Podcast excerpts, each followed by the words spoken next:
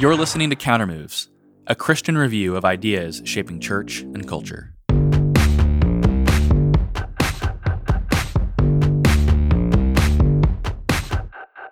On Countermoves, we interview some of today's most incisive thinkers on the ideas and trends affecting Christian witness in a secular age. Our mission is summed up in the words of Carl F.H. Henry If the church fails to apply the central truth of Christianity to social problems correctly, someone else will do so incorrectly.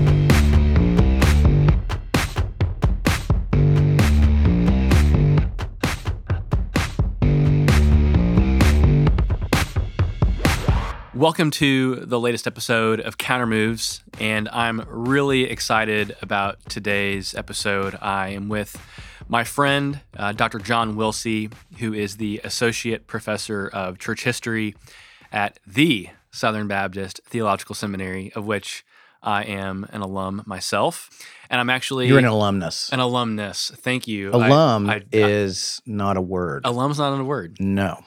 See, you need to actually have two PhDs to learn that alum is not a word. Was Latin your research language?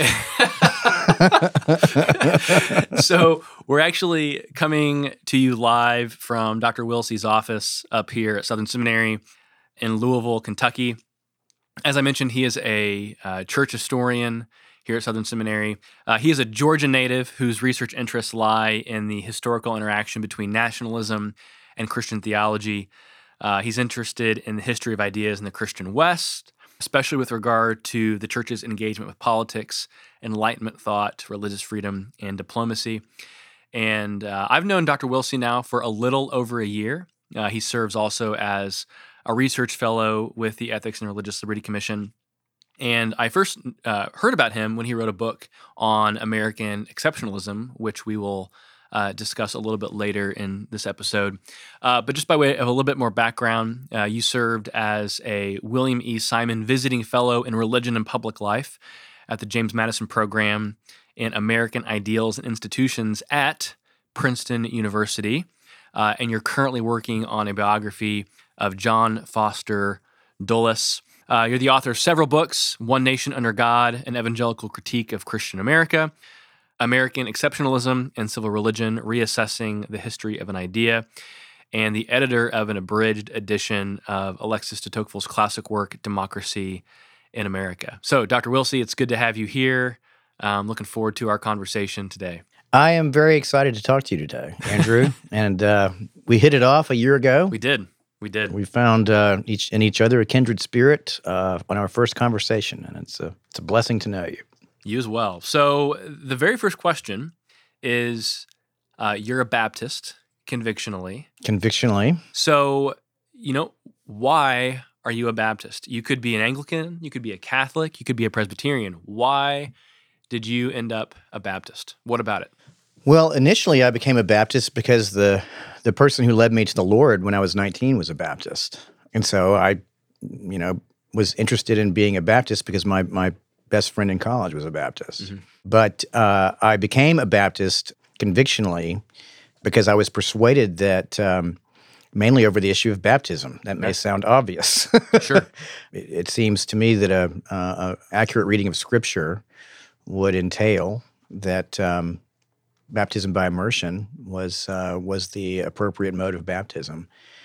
And um, so initially, that's why I became a Baptist. But I became more and more convinced Southern Baptist because of uh, the issue of, of, the Bible, the inerrancy of the Bible. And um, I've always, uh, since I became a Christian at age 19, I've always believed in inerrancy. Yeah.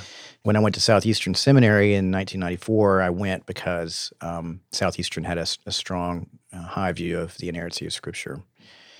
So I'm a Baptist convictionally because of um, baptism by immersion, but also because the Southern Baptist Convention has always held a very strong and consistent stance on inerrancy hmm.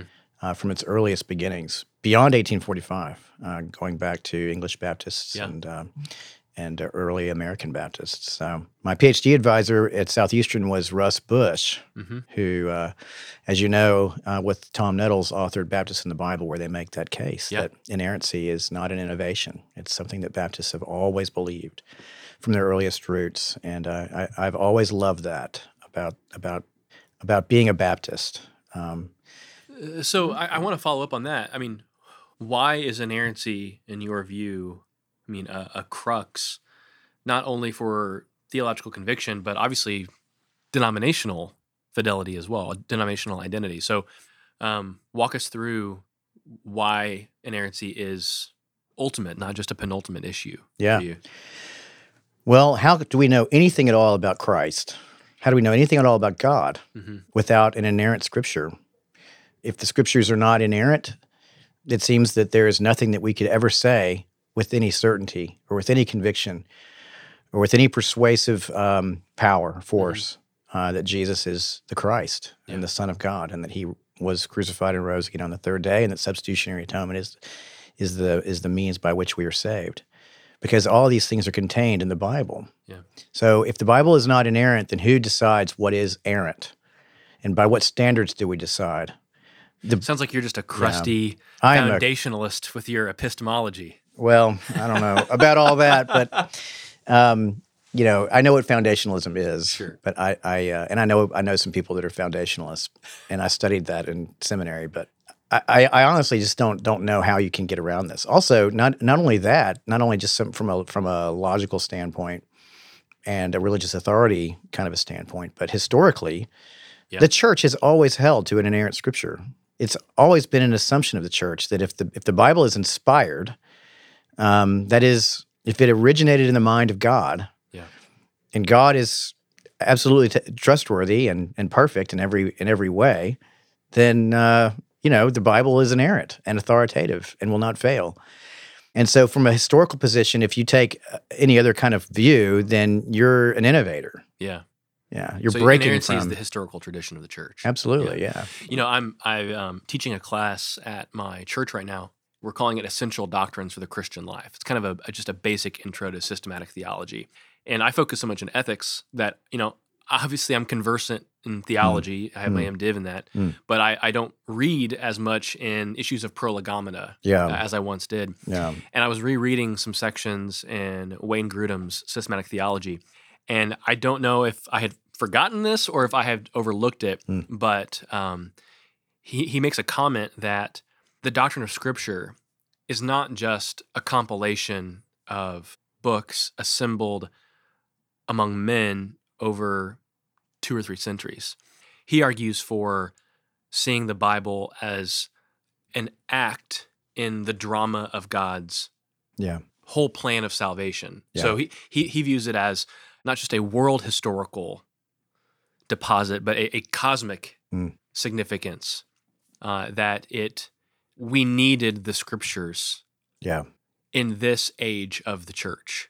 Yeah. Um, because it's only the scriptures that allow us to have revelatory access to anything that we would say Yeah, is is true. Yeah. And what's so funny right now, and you know, I didn't even intend for us to talk about inerrancy a whole lot today, but this is obviously Mm. worthwhile Yeah. discussion. Definitely. You know, I've been following some of the discussions from pastors like Andy Stanley, who have been making some really, frankly, cynical statements about inerrancy. And, you know, one of the arguments he makes is, you know, the first Christians didn't have the scriptures. Uh, they didn't have a, a bounded New Testament. All they had to rely on was the eyewitness accounts of the resurrected Jesus and the apostolic tradition that quickly flowed down through history after that. And so he, he Wrong. yeah. So I would. What do you What do you say to a, a an accusation like Yeah. that? That that Scripture is something that it's a, it's an accident or it's a, it's a contingency of history that develops th- three centuries after the resurrection of Christ, Yeah. but it's not a necessity of history. Does it make sense? I'm- Yeah. Well, it's interesting. I mean, the, the early Christians had had the Hebrew scriptures. I Mhm. mean, Jesus' ministry would have been completely meaningless because he's speaking into a culture that assumes the truth of the Hebrew Bible. Right. So if, if they don't have that, then how in the world do they know anything about a coming Messiah, a Right. coming King? Uh, how, how did the how did the people shouting Hosanna?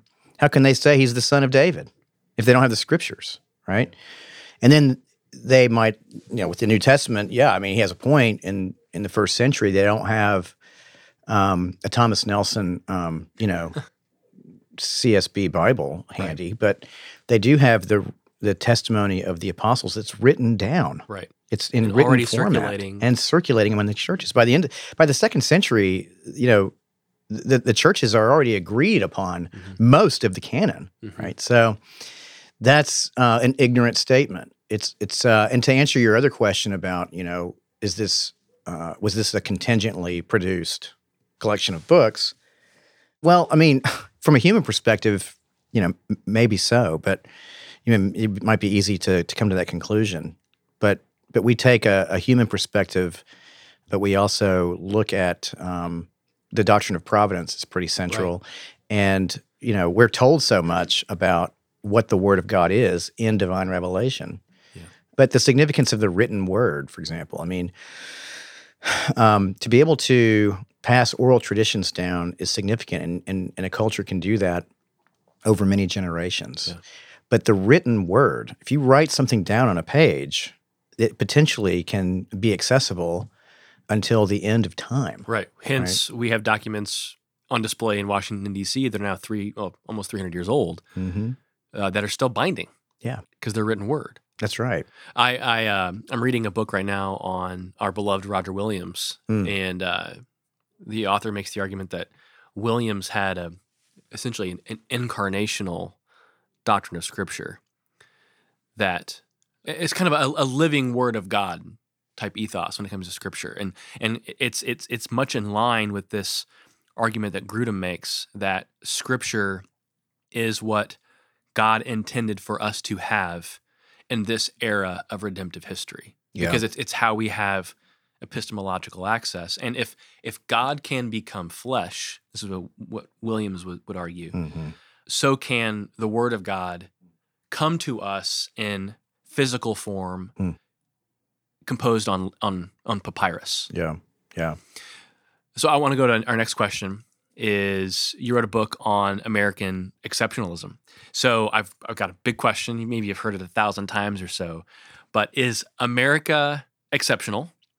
And by that, do I mean, or I could mean, is it theologically exceptional, or is it politically exceptional? Is it both or neither? So when you say exceptional, what do you what do you mean? And Yeah. how are you funneling America through this exceptionalist grid? Yeah. Well, when I wrote the book, I wanted to see if we could recover the term exceptionalism. Is there any way that this term can be used uh, in a accurate way, and is it, is there any way it can be used helpfully? And um, with with a lot of terms like um, terms like justice, terms like freedom, terms like love, we use these terms ambiguously. They have Mhm. lots of different meanings.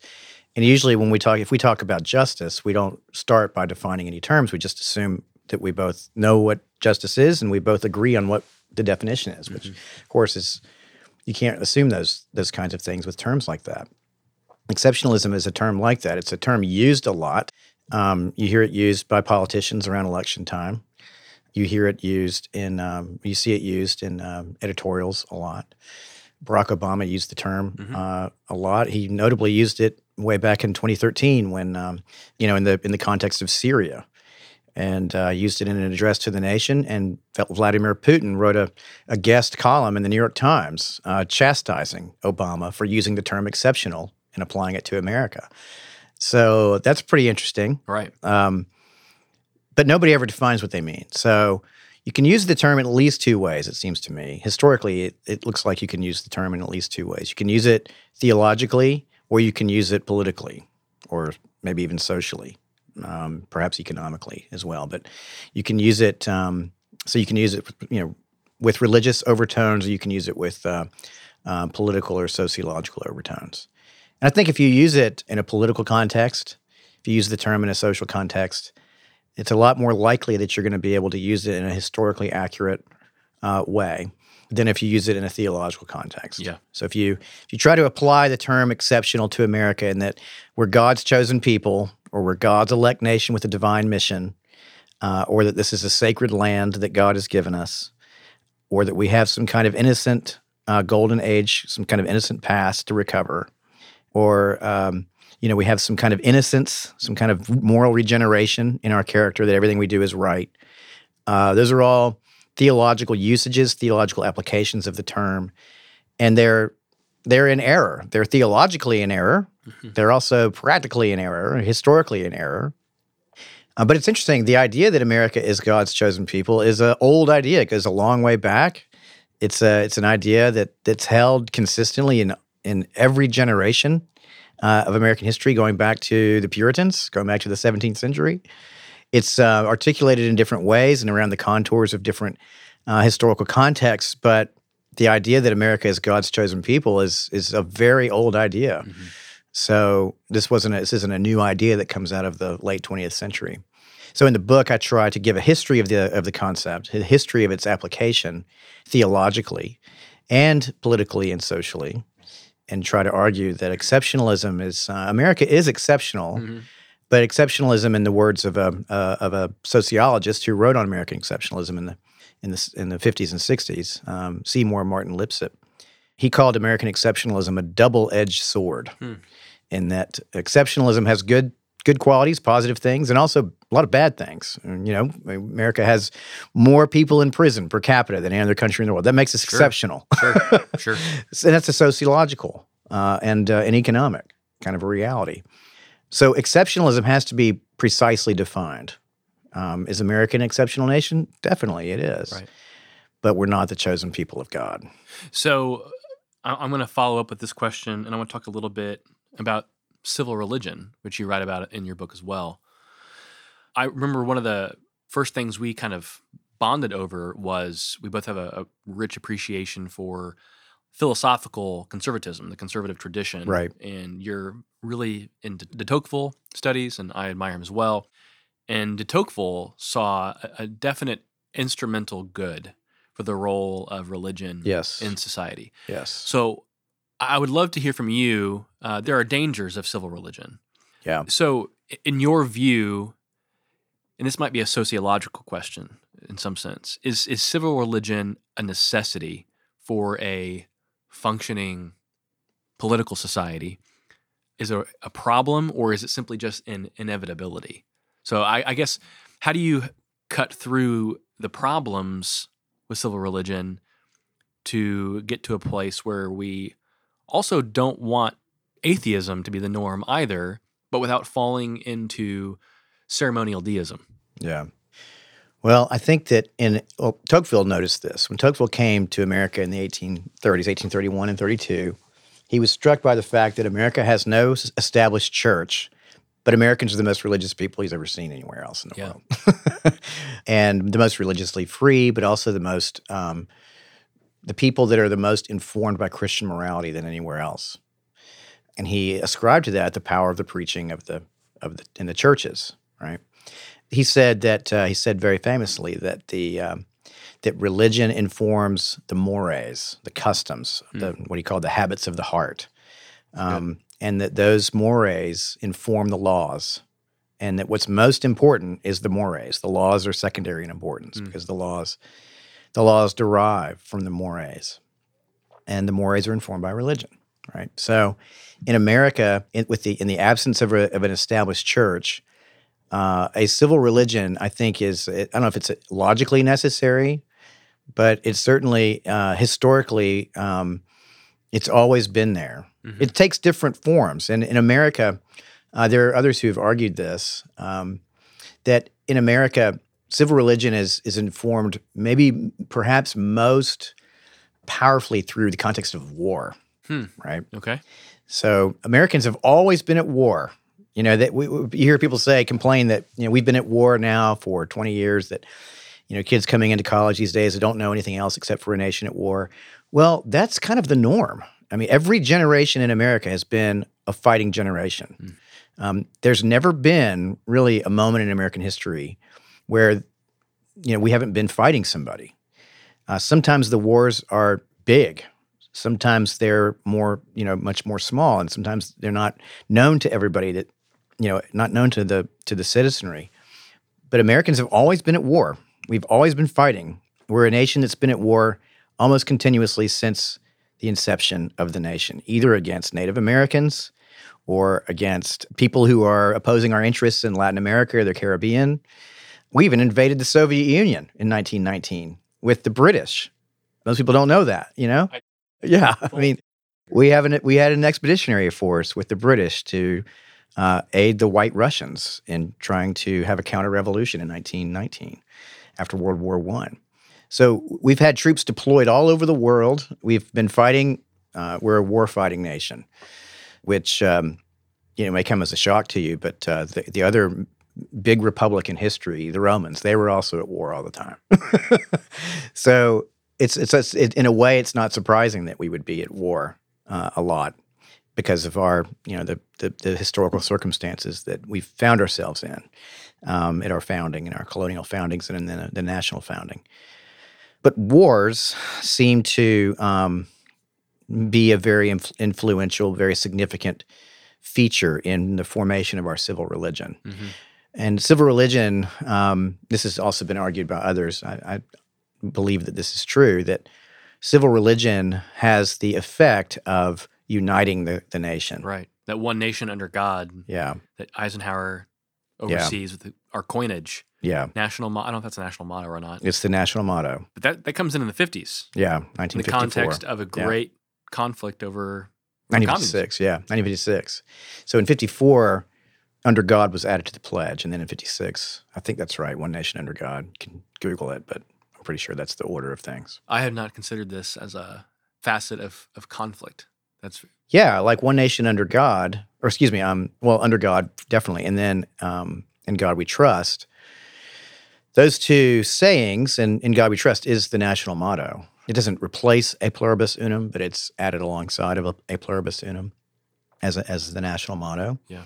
In the context of the Cold War, we were in a you know an existential conflict with the Soviet Union, which was an atheistic society yeah. opposed to Christianity, opposed to God, and the United States wanted to differentiate itself morally and and metaphysically from this godless communism. Yeah.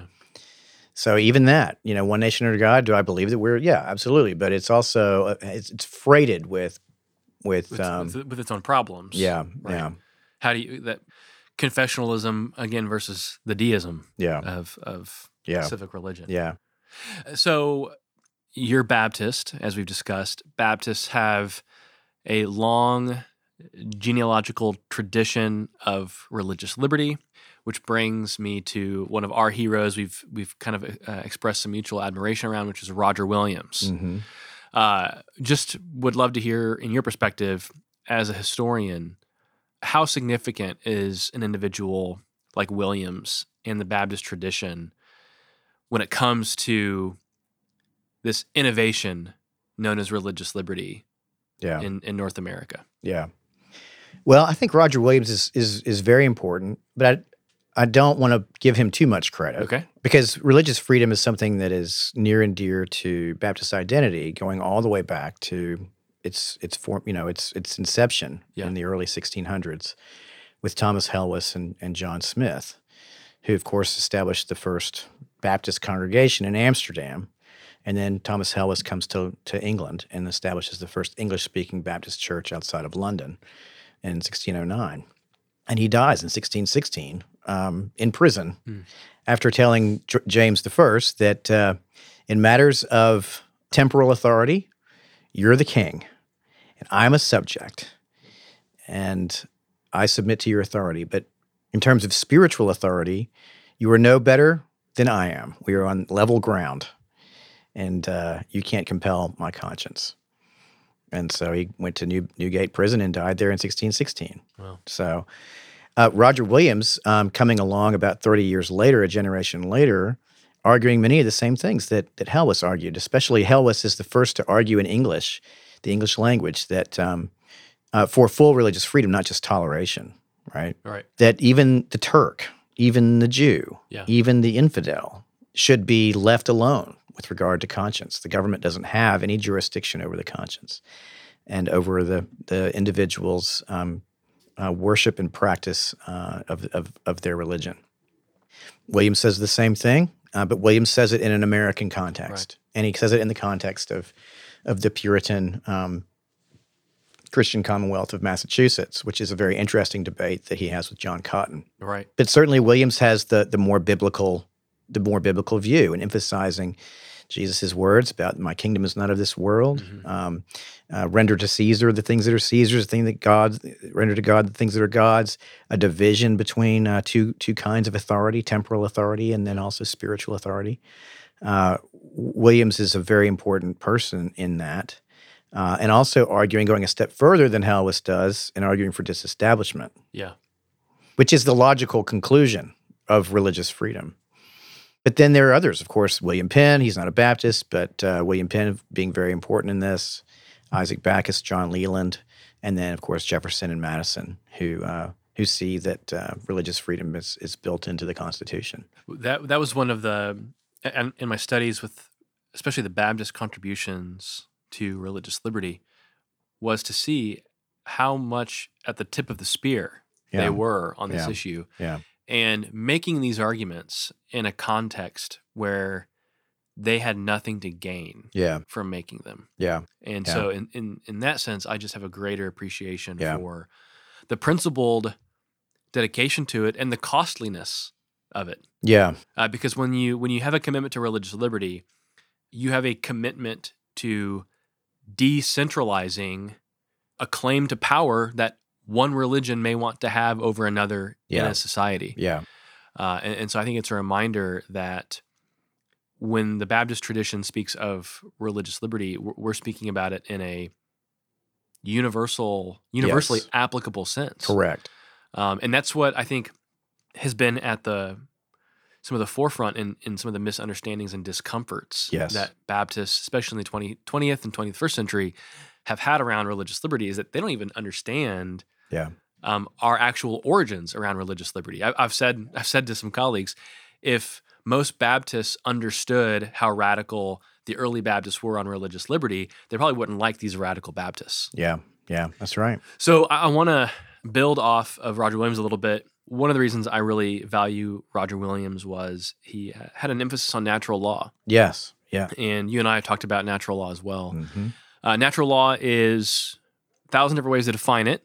Um, but there is, uh, let's just say, Protestants have not had, at least in the 20th century, a rich tradition of appreciating natural law. But I'm noticing, and I discussed this actually on a recent episode with Matthew Franck, Mm. our, our friend. I'm, I'm noticing some Protestant resurgence hmm around issues of natural law. And uh, this is kind of a generic question, but would love to know why do you see natural law as a valuable contribution to Christian political philosophy, Christian political thought, and even political philosophy? Yeah. Well, in our current context, with the amount of partisanship that we see, the depth of partisanship that we see in the United States, I think that natural law can be a very uh, helpful kind of um, antidote, um, some some balm Hmm. to soothe some of the partisanship. And I think that uh, I think a lot of people, Christians and non Christians alike, uh, would accept many of the features of natural law that we would well sort of broadly agree on without necessarily the the theological or the um, sort of religious language. Like they, you you wouldn't probably find a lot of non-Christians these days to embrace natural law as Right. Thomas Aquinas would have, you know, affirmed it. But, but um, you know, there, there, I think you would find a lot of people uh, who are not Christians that are sympathetic with the idea that that people can agree on basic standards of right and wrong, right? That um, everybody knows what it's like to to to have someone talk behind your back Hmm. and knows how that feels, right? Um, a lot of people know what it's like to be bullied, you know, whether it be in, as a youngster or even in your adult life, and know that it's wrong. That bullying is wrong, and you know, ever since uh, ever since the Columbine shootings, the country has been uh, in a conversation about bullying, sort of by Mhm. you know, in, in, by fits and starts, but certainly bullying has been um, bullying was not an issue that the country was talking about in the '80s, but it was after Columbine, and everybody agrees that bullying is wrong. Even bullies agree that bullying is wrong. right, right. um, where does this come from? Surely it's. I mean, I think that it's. Pers- you could persuade a person who is not a Christian that these kinds of standards for right and wrong can't simply be social constructs. They can't simply be contingently produced mm-hmm. because of the, the universal nature of these right. things. Now, I'm not an ethicist, right? You are an ethicist, but uh, but but natural law, it seems, can form a basis for a more civil discussion, right. a basis for disagreeing agreeably. We, we, you know, it doesn't mean we're going to agree on everything, but but but but agreeing on some broad standards of right and wrong is a, a huge step in the right direction. And natural law helps us frame some of those categories. And you don't have to you don't have to like affirm or have some kind of um, complex understanding of of natural law tradition, but um, it seems that it seems to me that this can be very helpful in our in our very toxic uh, way we talk to each other these days. You know, there's a, a debate happening, um, especially in Catholic circles, about whether liberal democracy is worth preserving or whether a liberal democracy has the seeds of its own destruction kind of in its own DNA. Uh, and so I, w- I would love to get your thoughts on this debate. Is liberal democracy something that we as Christians should have a vested interest in continuing to preserve and fight for? Or is liberal democracy something that, you know, is just going to destroy itself from a thousand cuts of relativism? Yeah. Well, I'll try to answer that question from the standpoint of um, what Tocqueville writes in, in Democracy in America. And also, there is a, a, good book that's pretty new that came out maybe in 2017 called American Covenant, which is a, um, a history of civil religion um, from the Puritans to today. It's written uh, written by um, Philip Philip Gorski is the, is the uh, scholar's name. He's actually a sociologist at Yale. He's not a historian, but it's a it's a great historical treatment of civil religion. Uh, first of all, Gorski says that uh, c- civil religion, because of its because of its it's broad, because it's malleable, and because it's uh, formed and shaped by a, a variety of vo- different voices in American history, not just not just white, not just from white perspectives, mm-hmm. uh, not just from white male perspectives. Um, he brings in um, several different different voices that are non-white and uh, and also female into the formation of American civil religion politically speaking and socially speaking, civil religion does unify us around common ideas. Mm-hmm. America doesn't have its its um, roots in um, you know an ethnic identity like the French do, for example, or right. like the Russians do, for example. Our our history is, is is new. We've only been around for a couple hundred years. Unlike again the French, who's you know the French are, you know they find their their origins at the fall of the Roman Empire. That's pretty far back. So our founding is exceptional, dare I use the term, in that uh, America is a nation that's founded on ideas and on ideals hmm. that, um, that to strive for and to to reach for. Lots of scholars are writing on this topic uh, now, not just the one, not just uh, Gorski that I just cited, and you know those ideals are you know ideals like the the ones that are are articulated in the Declaration of Independence that, that Jefferson writes, of course. We hold these truths to be self evident that all men are created equal, they are endowed by their Creator uh, with natural rights, and among these are life, liberty, and the pursuit of happiness. These, this is, these are ideals that we can all agree on. People on the left can agree on them, people mm-hmm. on the mm-hmm. right can agree on them. And so civil religion is sort of formed around this idea, these notions of, of, um, of ideals to strive for, uh, knowing that we'll never, you know, perhaps we'll never reach perfection hmm. in the pursuit of those ideals, but the act of reaching for them hmm. is a is a good in itself and a unifying thing. And it doesn't mean you just all everybody has to be white Anglo-Saxon Protestant. Um, you you can have a pluralistic society that is uh, in pursuit of those ideals because those ideals are universal. Yeah and they're rooted in the in the uh, the dignity of the human person. John Inazu, another author, you probably have read him about confident pluralism. This is some of the things that come out of that. Um, then with what de Tocqueville writes, de Tocqueville writes about, um, you know, he does a lot. He, he, thinks deeply about the relationship between the, the the the federal government and the states and the localities, the townships. He he writes also that um, democracy itself is not an unalloyed good. Sometimes we use the term democracy as if it is synonymous with virtue and goodness and righteousness. Sure. Things like, um, you know, our, our democracy is at stake. Well, maybe it maybe that's okay. You know, democracy is not uh, you know an unalloyed good. Right. The tendency of democracy is to lean towards the tyranny of the majority. If you're in the so if you're in the majority, that's not so bad, right? Right.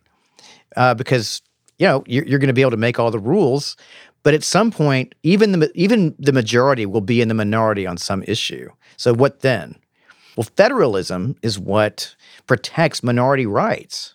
This is why the the conversation about the uh, abolition of the or undermining of the electoral college is such an important issue that people need to be paying attention to. Because if the if the electoral college is done away with, directly or indirectly, then we don't have a federalist society right. anymore, a federalist polity anymore. Uh, the United States will uh, will cease to be a constitutional republic. The Constitution will have very little meaning because the Constitution is a definition, a, a, procedure for the way that various interests in the United States can be reconciled and can be united under one federal government. Simply allowing, you know, allowing the majority to elect the president, that sounds like it's a great idea. It sounds like it's a, it's a democratic idea. But what happens to minority rights right. when competing interests, you know, in those competing interests, one of those is it's just a winner take all and there's no there's no formula for protecting minority rights whatsoever. There's no uh, mechanism mm. uh, in which minority rights and the interests of uh, localities that lose are going to be looked out after. Right? This is very, very dangerous. So I want to get your taxonomy then. So if if we're not, everyone always hears America is just democracy. We're, we we prioritize democracy. I'm hearing you say that's not accurate what what is America then if we're not just democracy writ large? Well, Federalist number 10, right? James Madison writes Federalist number 10, and he writes about factions, right? He writes that uh, he, he, he tries to address the concern that republics cannot be large, they have to be small. Because small republics have fewer factions, fewer competing interests. If you have a, a large republic, then you're going to have that many more competing interests and it'll be inevitable for that republic to not be able to cohere. It will tear itself apart. Madison says, no, you want to, it's okay to have a large republic. If you have a, the large, in fact, the larger republic that you have, and the more factions that you have, and the more competing interests that you have, the better it is because you won't ever have one particular interest group or faction dominate the rest. Uh, they will all be in competition with one another. Um, and that you, you will it will be impossible to have one particular faction always rule. So this is a this is tyranny of the majority that he's he's addressing. Um, some people think that well, you know, it's not 1850 anymore. So, you know, states don't have the kind of power, they don't have the kind of identity that they did, you know, like in 1861 when they when the southern state, states seceded from the Union. Now we have uh, states are more like provinces, like in Canada or something. Mm-hmm. Well, that, that's probably true in a certain sense, but but states still are the representatives of particular interests, economic interests, political interests, religious interests. They still represent uh, unique identities. So Kentucky, mm-hmm. Kentucky has different interests than Washington State uh, because of its geography, because of its economy, because of what it, what it produces, because of its uh, its proximity, its location to centers of cultural influence, political power, and so forth. So Kentucky, while it doesn't have the same kind of state identity it did, you know, in the early republic, Kentucky still has uh, unique interests. And who's going to look out after those interests if there's no electoral college in a presidential election? Hmm. Um, that's well said. Yeah. So uh, we, we don't have those kind of sectional differences like like the United States did in 1850, but we do still have interests, and the states are very they're a very powerful way to sort of contain and, and understand and identify what those interests are.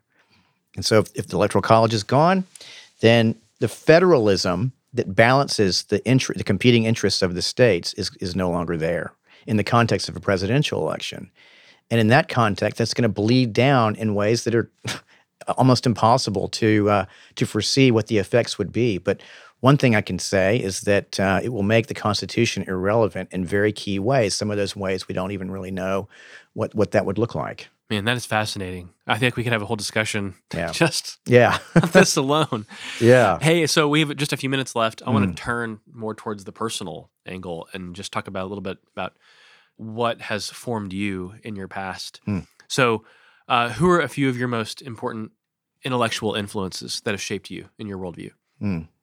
Well, uh, gosh, I, I don't even hardly know where to start. Um, I have to say that uh, I, uh, the people that I, I admire and the people that I read a lot of, I read a lot of Allen Guelzo's work, his work on uh, 19th century, his work on Lincoln, his work on the Civil War, his work on Reconstruction. Um, I'm a I'm a, a, a big admirer of uh, Guelzo's work and his writings. I love all of his books, and uh, I love the way he thinks. I love the way he does history. Uh, I love John Fea's writings. Um, I love the way John Fea writes. I love the way he thinks. Um, I love how John Fea is is um, so consistent um, in the way he applies and also in the way he instructs about how to think historically. Uh, I've I've learned a great deal from him um, with regard to how to think like a historian, Hmm. and so John Fea is very important to me as a as a Christian historian as well. Um, the work writings of Mark Noll, George Marsden uh, have been extremely important to me. George Marsden's work on um, on Christian scholarship Uh-huh. has been very formative uh, for me. Um, Beth Barton Schweiger, uh, who um, has an essay in a book called Confessing History, which was edited by John Fea and Jay Green and Eric Miller, came out in 2010. She has an essay that was extremely formative for me, a- an essay that uh, was almost life changing for me. It was paradigm shifting for me. She wrote an essay in that book called "Seeing Things," and uh, it's a it's a it's a article on historical empathy, Hmm. what it means to um, extend love to the dead Wow. which I think is a deeply profound and deeply Christian Hmm. thing to do. Do Christians owe, do we owe anything to the dead? Are, are we um, supposed to love the dead? You know, I think the answer is yes. She she persuaded me that Hmm. the answer is yes. And the way we uh, the way we extend empathy to the dead, even those dead who did horrible things, we tell the truth about them. Hmm. That's how we extend love to them. So that was really thoughtful. I, I have not considered that. Uh, historical empathy, Hmm. I believe you said. Yeah. Uh, influential books that have shaped you, which I know you're a scholar, so you read books for a living, but surely some stand out. Yeah, I know you mentioned some right there, but yeah. other yeah. books. Oh gosh, um, I, I'm sitting here in my office and I've got titles all around me and I'm drawing a blank. I'd have to say that um, Allen Guelzo's book on on Abraham Lincoln, Redeemer President, Hmm. was a was a formative book for me. It's a religious biography Yeah. of Lincoln, and um, Lincoln, of course, the question about whether or not was he a Christian is a question that people ask all the time, and uh, the answer is he probably was not a, a a confessing Christian. But that's not to say that that the Bible and Christianity were not deeply uh, important to him and and and and formulaic for Right. him. Right. Shaping a, a moral grammar. Oh yeah, Yeah. absolutely, absolutely, and not just uh, these aren't just words to him. I mean, these are convictions that he is that he is saying, especially like in the second inaugural address, um, where he he talks about he tries to make sense of the theological ramifications of the war, right? And God's sort of God's um, posture toward the United States in the war. That uh, he he had a view of justice. His view of justice was pretty simple. There's what's right and there's what's wrong. He um, he bristled uh, whenever people would say that uh, the United States, uh, you know, God is on our side, Right. You know, and he was always quick to say, you know, it's it's uh, I don't know whose side God is on, but I want us to be found on God's side. Right. Uh, I, th- I think that's that's beautiful, beautiful, and of course, it's informed by the Bible. So much of what he he did and and said and lived by was formed by the Bible. Um, other books that I've that I've read carefully and and, and read a lot of times, uh, I'd have to say that uh, Mark Noll's America's God. Hmm. It was a, a formational book, and that book came out in what 2003 or something like that. And I remember reading it in my PhD program. And I think I've read that book three times uh, over the years. Um, I, I, I love the way that Mark Noll traces the intellectual history of, of America and American uh, religion um, from the colonial period to the Civil War. Um, I uh, I have to say also that um, Daryl Charles's book, uh, J. Daryl Charles wrote a book on natural law for Protestants. The book is called uh, Retrieving Natural Retrieving Law. Natural Yeah. Law. Great book. I read that book. That book is not an old book. It came out in 2012, and I just read it a couple of years ago. It's one of the best books I've ever I've ever read. Helped me to, as a Protestant who had not thought that much about natural law, uh, it it really set my mind ablaze when it came to thinking about natural law. Wow, I wanted to get my hands on everything on everything that was Yeah. about natural law. Another one is by a, a, a former. He's an emeritus professor now, I guess, but his his name is Jack Greene. And he wrote a book called "The Intellectual Construction of America." And it's about American exception uh, ideas of American exceptionalism from 1492 to 1800, um, which is one of the best books I've ever read. I, I say that about a lot of books, I guess, Yeah. but it, it truly is uh, one of the best books I've ever read. It was it was paradigm shifting for me. Um, what he talks about is how when when the Europeans encountered um, North America, what what was happening was something brand new, something innovative, something unprecedented. And he said that uh, when the Europeans came to America, they had a choice. They could either allow the land and the indigenous people shape their worldview, or they could act upon the land and the people that they found. Human nature being what it is, there's really only one option. They're the ones with the power. They're the ones with the guns. They're the ones with the wealth. They're the ones with the technology. They're going to act upon, right? It's a study in human nature, Hmm. what happened in the period of colonization, exploration. And that's um, enormous theological implications as well as nationalistic, imperial, historical. I mean, you just go on and on and on. So that was a very important book uh, for me as well. Uh, Christopher Lasch's work, uh, "Culture of Narcissism," was a was an important book for me. Henry May's book on the Enlightenment in America was also very important for me in shaping my my my mind and my ideas. So those are a few. That's Um, great. Yeah, I always love listeners getting some good recommendations to go add to their Amazon Yeah. wish list. yeah, So that's yeah, great. Last question. yeah. If you could go back in history and meet one person and have a prolonged conversation with one person, who would it be? Jesus. You can't say Jesus. I knew That's too token. I know, no, I, I would, I will see Jesus one day. Uh, but um, aside from Jesus, you know, I, I would love to go back in time and meet Theodore Roosevelt. Interesting. Okay. I, I love Theodore Roosevelt, and it's um, it's a pet peeve of mine when people refer to him as Teddy Roosevelt. Theodore. It's Theodore. He- Theodore he, he Roosevelt. never allowed anybody in his presence to call him Teddy, and he hated that nickname. And no one dared call him that to his face. So we must call him Theodore because that is what he would have wanted us to call him. Well said, and I, I will henceforth refer to him as President Theodore Yeah. Roosevelt. No, he wouldn't have wanted president. Colonel. Colonel. Colonel Roosevelt. The Colonel. That's what he he wanted to be called after his presidency was over. Well, Dr. Wilsey, thanks for spending Yeah, some time with us. yeah. This was encouraging and illuminating. And uh, if you are not familiar with Dr. John Wilsey, you should be. you need to buy his book on American exceptionalism and civil religion. It's terrific. Uh, follow him on Twitter. You're JD Wilsey. Yes. Correct? Yes. I want to thank you, listeners, for uh, spending an hour or so with us. And uh, we'll look forward to the next episode of Counter Moves. Thank you.